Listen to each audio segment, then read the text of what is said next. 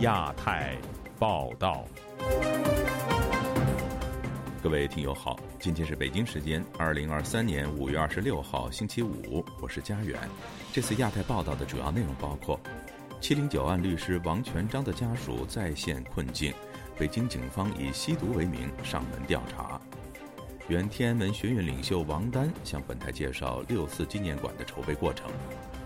海外网站披露，中国公安部门组织参与境外网络攻击行动。清华大学发布民调：中国真的拥有世界第一影响力吗？美国电商亚马逊宣布叫停中国应用商店，引发舆论热议。接下来就请听这次节目的详细内容。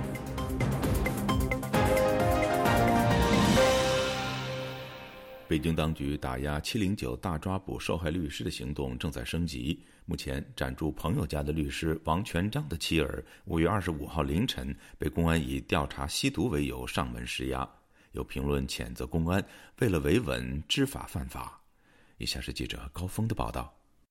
面对北京当局的逼迁压力，王全章妻子李文足和十岁左右的儿子王广威自四月底以来一直居无定所，至少换了九个住处。本星期，他们搬进好友异议人士野静欢位于西城区的住所，本以为可以暂时安定下来，没想到又要面对新的挑战。五月二十五日凌晨，西城区广安门外派出所数名公安突然上门，声称接到举报，有人聚众吸毒。您现在有人举报你这里头有吸毒情况，我们要进屋里去检查。我们看看是否有有这么一回事，是对你的一个澄清啊。你们的那个搜搜查证？什么叫搜查证？我们执法。你进屋的话就是搜查证，把搜查证拿过来。不是，国家在执法，正规的执法，你怎么什么都阻挠呢？叶静欢对本台表示，公安的行动完全是无中生有，而且涉嫌违反办案程序。李文足算是一个名人吧，我在那个房子里我住了二十多年，从来没有涉及到过吸毒问题，所以他突然还说有人举报聚众吸毒。你首先呢，你这个警察，你应该把你的证件亮出来，然后你呀要进屋呢，你应该拿出搜查证。你怎么可能你是半夜一点多来查吸毒的呢？非常荒唐一件事儿。同一个晚上，公安先后三次登门，更一度威胁说要破门。但是李文足坚持拒绝让公安进入，叶静环形容公安的举措不可思议，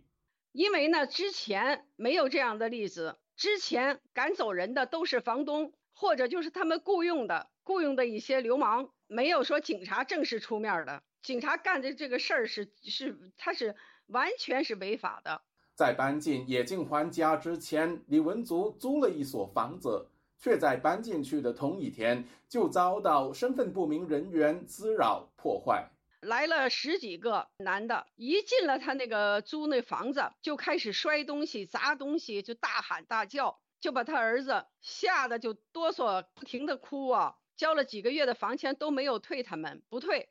他们就是说就杀了你们，也没人管。据了解，李文祖母子还留在野静环家里。但基于安全考量，两人不敢外出。另一七零九案家属王俏玲谴责北京公安知法犯法，真的是非常的离谱。他明知道里边住的是什么人，但是让他们用这种方法去上门骚扰，而且还打着说是我人民警察维护治安、为人民服务啊，我都觉得真的是特别可笑。王巧玲和丈夫律师李和平的房东为了逼迁，早前公然毁坏两人住所的窗户。房东更下令要他们在本周末之前搬走。自由亚洲电台记者高峰香港报道。今年是六四事件三十四周年，六四纪念馆也即将在美国纽约曼哈顿揭幕。原天安门学生领袖王丹在本台《亚洲很想聊》节目中分享了纪念馆的筹备过程。以下是本台记者黄春梅发自台北的报道。八九学运领袖王丹发起筹设六四纪念馆。王丹表示，当初预计筹款五十万美元，除了参与运动的五十多位民运人士合力捐赠七万多美元之外，其余都是小额捐款。其中有十几笔捐赠刚好是八十九块六毛四。积沙成塔，靠着众人的力量，纪念馆终于确定即将落脚在纽约的时代广场旁。他在《亚洲很想聊》节目中提到，其中的馆名是由已逝的赵子阳秘书鲍同题字。鲍同去世一年前已经非常虚弱，众人不敢催促。尽管住院时连提笔的力气都没有，鲍同在临终前还是坚持完成为馆名题字。这是他最后的墨宝。那么最后这一个献给了六四纪念馆。我觉得这个精神上的这种象征意义是吧，甚至是一种政治符号意义和隐喻意义是非常非常强烈的。除了报童的墨宝之外，艺术家严科夫也捐赠了一幅2008年的画作《非关宗教》。他在节目中解释创作的利益：在中国出生的人，思想和认知都被洗脑，就像木头人一样，不能主宰自己的命运。但是人性与生俱来的 DNA 就是向往自由。自己画的就是木偶人在祈祷。当他觉醒，开了眼界，自然对民主有所追求。所以我们才有六四嘛。从小受马克思主义教育，为什么我们还去反对他？那张画就代表着说，我们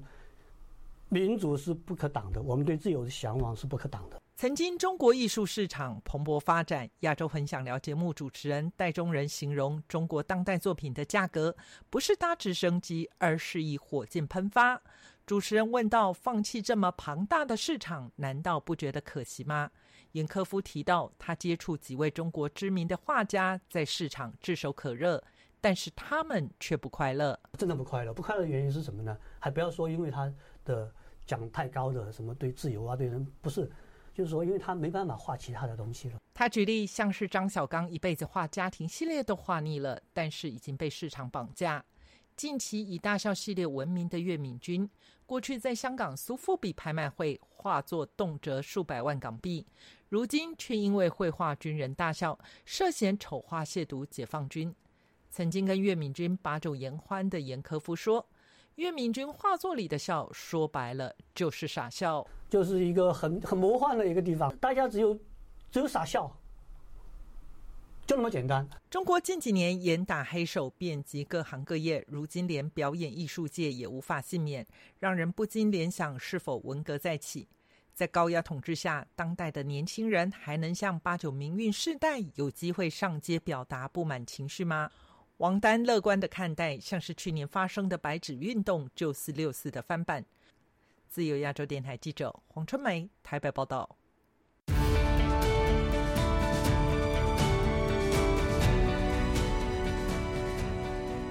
海外的中国数字时代网站日前披露，中国公安部门泄露的一份文件显示，当局计划组织四十多名骨干参与侦查专项会战，以和境外网军进行舆论争夺战。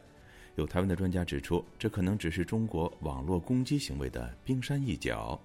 以下是本台记者夏小华发自台北的报道。中国数字时代网站二十四号披露，中国公安部第十一局在今年三月二十四号发布通知，给各个公安局网络安全保卫支队派员参加与境外网军的舆论争夺战，以维护所谓的网上政治安全。该计划组织全国四十多名网络特征、大数据系统建设和数据挖掘骨干，从三月二十七号到四月二十七号，在北京展开一个月的侦查专项会战。中国数字时代指出，此份文件疑似遭到邮箱爆破而外泄。专项行动的承办单位是十一局二十四处，承办人叫做胡凤鸣，并留有内部的号码、手机联系方式，列出了三十二个参战民警的真实姓名。中国数字时代表示，通过网络搜索与交叉验证，独立核实名单内有参战民警的身份，已经确认十一人是各地网警人员，具有真实性。台湾国防部智库国家安全研究院所长苏子云接受自由亚洲电台采访，认为他所谓的境外这个会战呢，实兵演练呢，就是拿境外的一些网站来做攻击的这个模拟的标的，这样的行动是行之有年的。在二零一八年的时候，已被美国辨别出呃在上海的这网军的这个单位。那美国也是一样，就是透过各种交叉比对的方法，找出这些网军的真实身份。这个是中国他在结合训练、实际的资讯窃取的一个做法。这样的行动只是冰山之一角。苏子云提到，近日爆出了中国网军对关岛威胁真实存在。我们当然不晓得要入侵关岛是中国的哪一个派克组织，但是从属于中国政府单位的网军来看的话，就是高度相关的。从中国移居台湾的网络观察者左拉接受自由亚洲电台采访，则形容所谓组织参战民警做境外网军侦查，应该只是一个小小类似周末活动的安排。左拉说：“如果中共要做境外网军的操控或境外这种异议人士的排查和摸底的话，他不用这样小规模的采请四十个人来宣讲一下、讨论一下，他肯定会下通知，已经早就请各个地方。”排查他们户籍所在地的相关异议人士、网络红人、境外关系人，然后通通做一次排查摸底，不需要采用这种喊四十个不同地区的人去开会这种方式，并且看得出这个会议居然还是交通食宿自理。我觉得以中共的做法的话。交通食宿治理的话，这个规格就蛮低了。佐拉表示，中共组建网军肯定是明的暗的，资助、正式组建方式都有，有一些是中共持有的账号，有一些符合中共论述观点的内容却是中共购买的。自由亚洲电台记者谢子华台北报道。北京清华大学日前公布的一份民调显示，中国的受访者将中国视为世界第一大影响力行为体，第二名才是美国。而在美中关系方面，近一半的民众认为两国关系未来会有所改善。以下是本台记者黄春梅发自台北的报道。北京清华大学战略与安全研究中心二十四日发布《中国人的国际安全观民意调查报告》。这个报告宣称，希望借此向世界呈现中国无滤镜的样子，减少中外对话中的信息赤字。报告中显示，中国民众对中国全球影响力的高度自信。在中美俄以及欧盟和联合国中，中国受访者将中国视为世界第一大影响力行为体，平均评分达到四点三六。第二名的美国则为四点二二。其中，九成民众认为中国的全球影响力比五年前有所提升，并将未来十年继续提升的有百分之九十。时事评论人马具解读清华这份民调，仅以好笑来形容这种自嗨和虚假，为习近平下一步一系列所谓的国家安全政策在服务而已。这个民调是为共产党习近平的下一步的一系列强硬政策，甚至是一些战争行为，在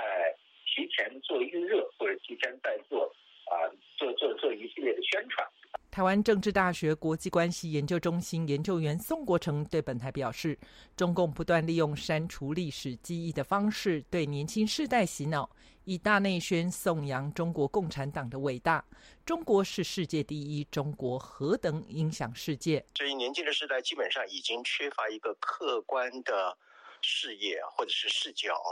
一种客观的一个知识的背景和基础来评断。”啊，他自己所处的中国，啊，在国际上实际上面临到，呃，这种孤立无援的地步。报告称，绝大多数受访者认为美国对中国安全影响程度最大，中国民众对俄罗斯的好感最高。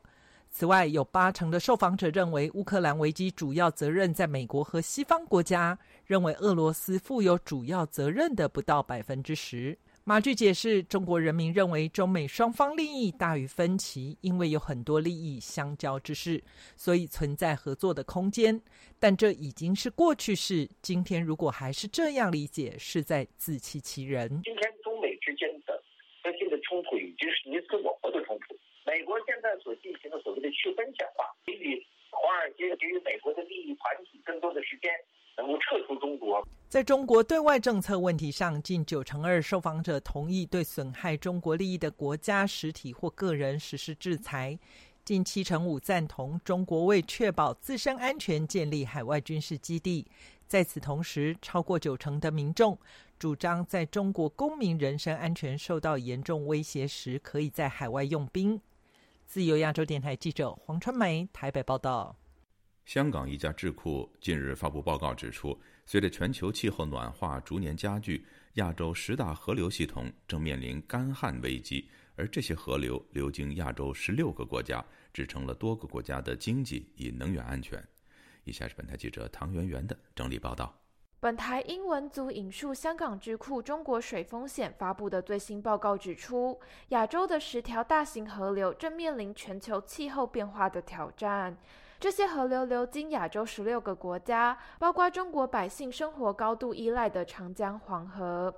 由于气候变迁导致冰川融化加速、降雪减少、季风改变，同时人类又对地下水资源过度开发等，以上原因都造成上述河川水资源短缺，并且将影响危害亚洲一半的人口。该报告评估，中国是中高水风险国家，在上述十条河流中，只有阿姆河不流经中国，剩下的九条河流支持着中国百分之四十四人口的日常生活，为中国提供约百分之三十的 GDP，并且帮助中国生产一半以上的总电力。该报告同时也指出，亚洲国家高度依赖燃煤发电，这种发电模式不仅加速了全球暖化，还需要高度依赖水源冷却以及驱动蒸汽涡轮。为了应对这些问题，该报告呼吁亚洲国家应跨境合作，在水资源分享、能源以及发展议题上制定共同政策。自由亚洲电台记者唐媛媛华盛顿报道。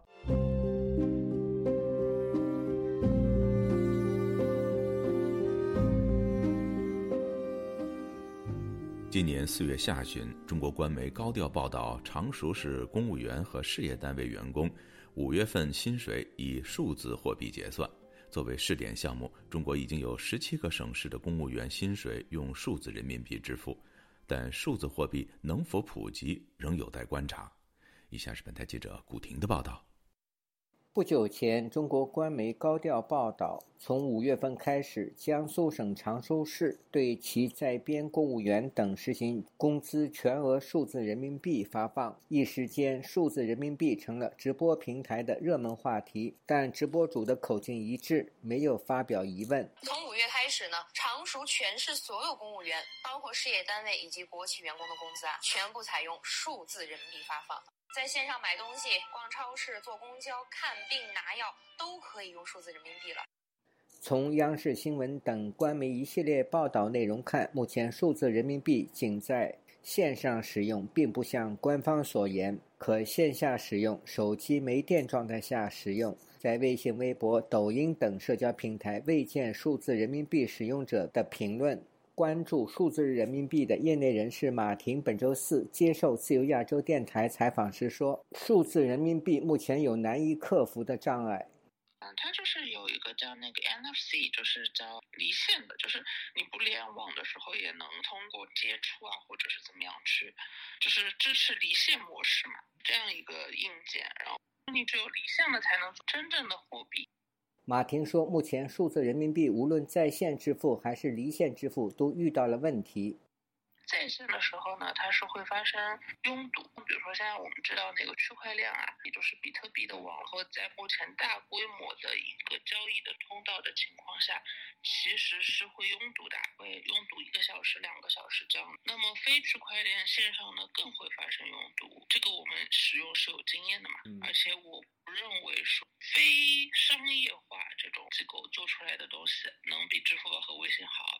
中国从二零一四年开始研发数字人民币支付系统，但至今仍无突破性的进展。公众号西西弗斯发文写道：“数字人民币不但没有全民普及，反而声音越来越小，甚至有些人已经将其遗忘了。数字人民币之所以没有扩大范围，最大的阻碍是技术原因。”文章写道：数字钱包起初在设计的时候是以离线模式为主，通过线下的智能设备来支持交易，但这需要手机内置一个硬件或者单独购买一个智能设备放在身上。但这种硬件设备是有可能被破解的，一旦被破解，就会造成很大的麻烦。有网民发帖，拿工资还得从数字钱包转到银行卡，这不是多此一举。还有网民建议，数字人民币只在公务员系统强制使用，不要扩大范围。网民秦先生对本台说，他反对数字人民币。政府的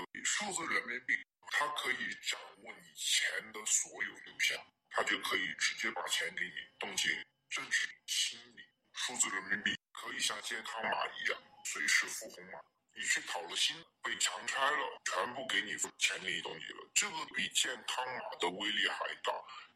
自由亚洲电台记者古婷报道。中国国家统计局近日公布的数据显示，今年四月份，中国全国企业的就业人员每周平均工作时间高达四十八点八小时，达到二十年来最高值。这意味着，如果按照每周五天工作日计算，中国全国企业就业人员平均每天工作时间接近十小时。详情，请听记者孙成的报道。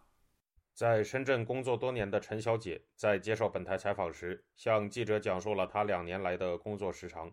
从事广告行业的她表示，在不加班的情况下，她每周的工作时间就是五天四十个小时，但是在每年三分之一的时间中，她都需要加班。每周工作时间超过五十个小时，甚至有工作到午夜之后的情况，令他感到十分疲劳。在谈到加班的待遇时，他说道：“OT 时間係好長嘅，但係嗰個加班通常都冇加班費。加班時間是很長的，但是加班通常都是沒有加班費的，就只是給你一些餐補、一些交通費而已。一啲交通費咋？”值得注意的是，根據中國目前施行的勞動法規定。中国实行劳动者每日工作时间不超过八小时，平均每周工作时间不超过四十四小时的工时制度。这意味着中国企业就业人员的平均工作时间已经明显超过了中国劳动法的规定。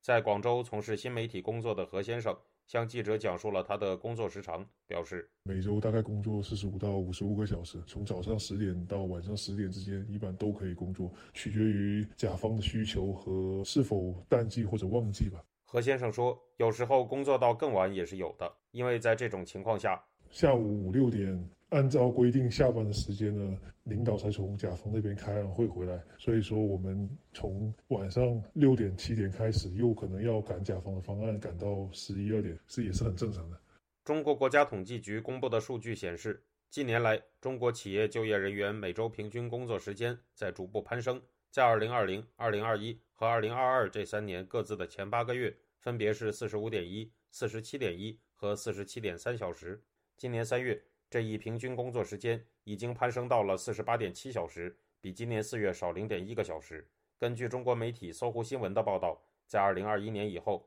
中国劳动者工作时长和 GDP 增长的相关性变弱，出现了劳动者工作时间一路攀升，但经济增长放缓的现象。何先生也告诉记者，他在加班时是没有加班费的，只能报销一顿饭和打车费。而根据他所知的情况，中小型企业就没有哪个会正规发放加班费的，就最多是餐补或者食补。很多时候不是名义上很正式要去办公室的加班，但是你还是需要在家里完成相应的工作，而这会占用你双休日和节假日的时间。何先生表示，加班现象不只出现在企业中，在他的社交圈子里，政府公务员的朋友节假日或者双休日也会时不时被领导叫去加班，也是很常见的。在中国社交媒体微博上，企业职工周均工作四十八点八小时作为热搜话题，截止到记者发稿时，已经引来了超过三百七十万次阅读。有网友调侃道：“这代表着我们连战俘都不如的意思吗？”也有人认为，每周实际的工作时长比统计数据所反映的更高。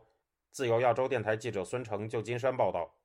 美国电子商务巨头亚马逊日前突然宣布，从七月中旬起停运亚马逊应用商店服务。亚马逊中国随后澄清，此举并非是要退出中国市场。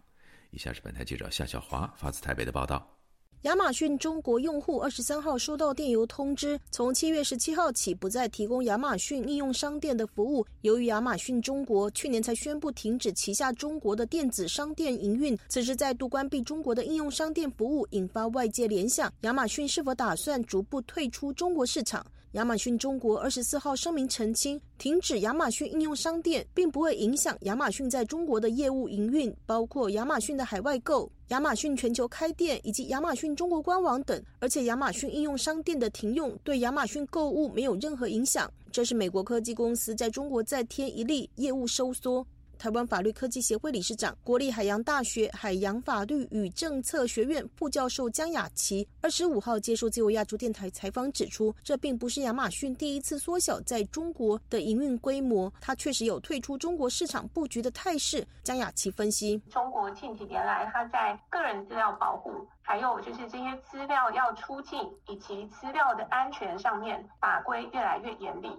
而且这些法规的透明度，还有在中国的审查，它这些标准对外商来讲，并不是那么可以预期，或者是说不够透明。所以在中国市场经营的外商，它一方面要面临在市场就是同时有很多在地的这些电商或其他同性质的这些竞争的业者的竞争，但一方面要面临就是中国官方有很多更严格的哦，但是执法的标准。不是那么明确和透明的这些资安呐、数据往海外传输的这些相关的规定，那我想这些对外商在中国市场的经营都是越来越困难的。台湾国防安全研究院中共政军与作战概念研究所助理研究员王秀文接受自由亚洲电台采访，也提到，中国四月刚通过反间谍法，对一些外国和国内的顾问咨询公司开始采取动作。王秀文研判，一方面是因为美国也开始因为要准备封杀或是要管制 T 大在美国的使用，所以亚马逊第一个他可能担心他自己成了中美对抗中间的那个无辜的炮灰；第二个就是中国现在在对他们的资讯跟数据这些。严加管理，所以亚马逊它它现在这些外商，它有些地方它不知道到底有没有触犯到中国的法律，或者是中国要求他交出他那个客户的资料的时候，他不知道愿不愿意能够提供，所以我觉得他就干脆自己赶快先把它关一关。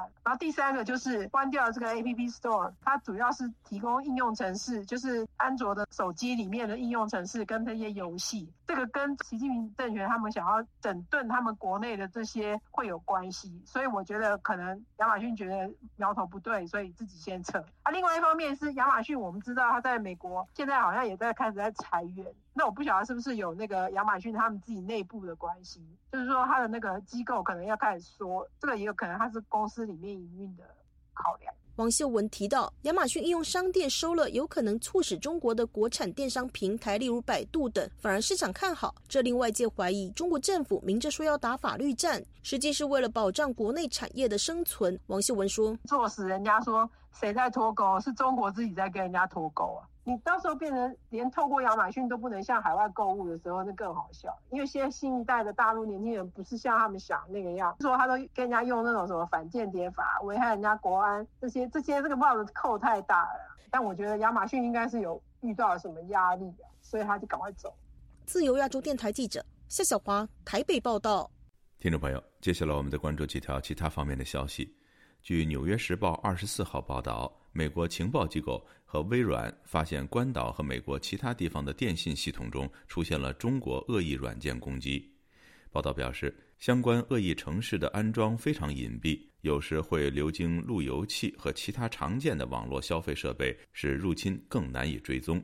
家用路由器特别容易受到攻击，尤其是没有更新软件和保护的旧型号。中国商务部新闻发言人星期四在例行记者会上介绍说，中国商务部部长王文涛二十五号至二十六号将参加 APEC 贸易部长会议，期间将与美国商务部部长雷蒙多和贸易代表戴奇会谈。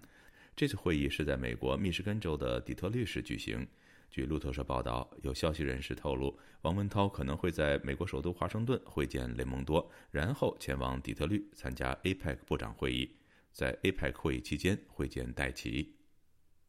美国众议院美国与中国共产党战略竞争特设委员会星期三通过了多项针对中国的提案，旨在敦促北京公正对待少数民族，并强化美国对台湾的支持。